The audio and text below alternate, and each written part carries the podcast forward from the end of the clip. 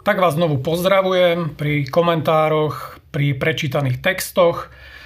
Takže dnes je oddiel numery 5 až 7 kapitola z minula. Len pripomínam, že šlo ščítanie a povinnosti synov Lévyho, verná to téma knihy Numery.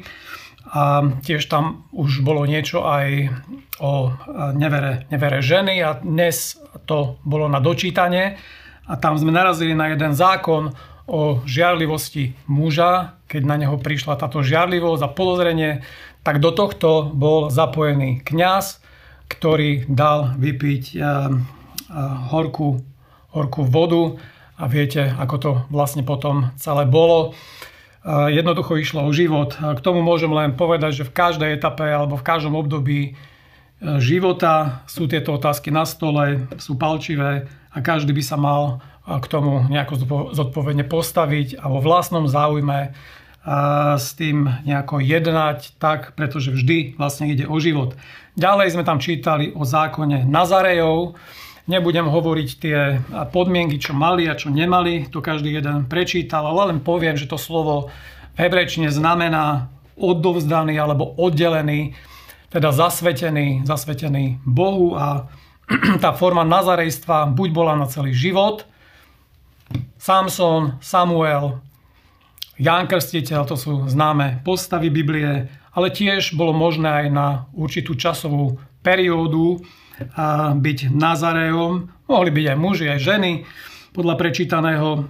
A veľa prorokov biblických boli Nazareji a je zaujímavé, že aj Apoštol Pavel bol na určitú časovú jednotku Nazarejom. Skutky 18. kapitola, 18. verš hovorí o tom, ako na určitom mieste si ostrihal vlasy, čo znamená ukončenie toho nazarejského slubu. Otázka z toho povstáva, že či teda pre nás by mala byť tiež táto výzva nejako aktuálna, stať sa takýmto Nazarejom. Niektorí kreslia napríklad Ježiša s dlhými vlasmi, a nejak by to mohlo evokovať to, že snáď aj on bol takýmto Nazarejom, ale viete dobre, že Ježiš víno pil, takže Nazareom v takomto zmysle slova, alebo takto, on Nazareom nebol. Ježiš bol nazarecký, ale nie nazarejský. Takže ehm, čo zobrať nejaký výstup aj pre nás, čo sa týka, nie je tam, nie je tam tá výzva na nazarejstvo, ale sám Apoštol Pavel podáva určitú takú výzvu v 12. kapitole, keď píše do Rímu, že prosím vás teda, bratia, pre rôzne milosedenstvo Božie, že by ste ta vydali svoje tela v živú obeď, svetú ľúbu, príjemnú vašu to svetoslúžbu. Takže takéto zasvetenie je možné mať a je primerané na ten novozmluvný spôsob, Takýmto spôsobom človek môže byť špecifický a špeciálny každý jeden, kto nejakým spôsobom chce slúžiť Bohu, keď mu odovzdá sám seba a do tej takej svetoslúžby celý svoj život, celé svoje telo, celú svoju bytosť.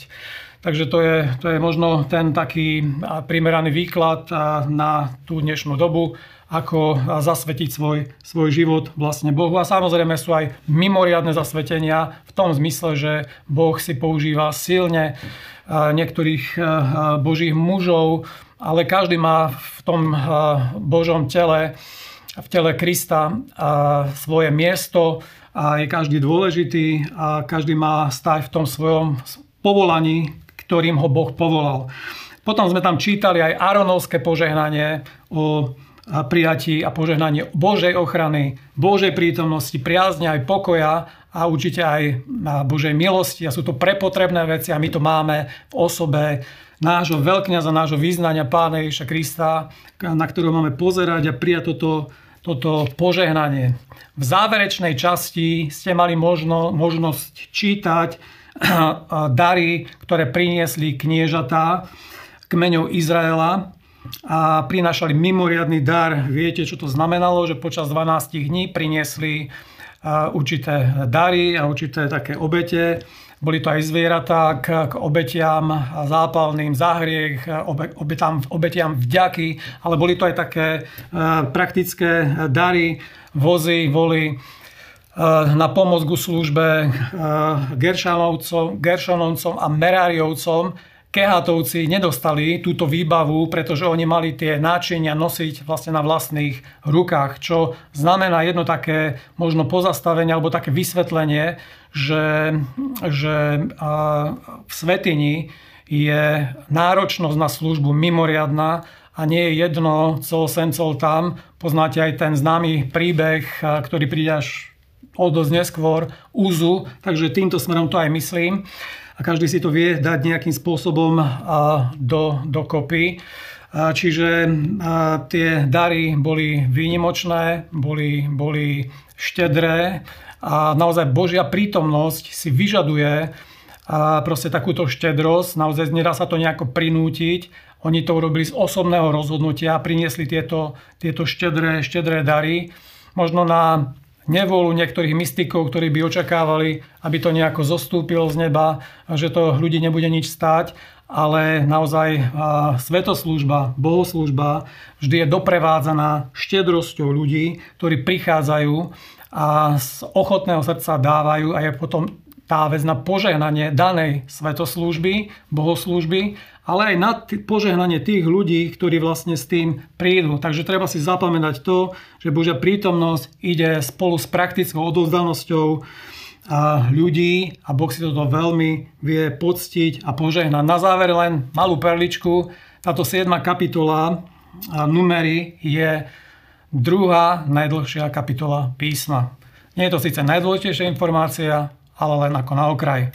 Prajem vám veľa Božieho požehnania a veľa, veľa krásnych, príjemných chvíľ pri čítaní Božieho slova Biblie. Cieľom projektu Biblia za rok je prinašať k vám Božie slovo. Ďakujeme, že nás sledujete a že nás podporujete.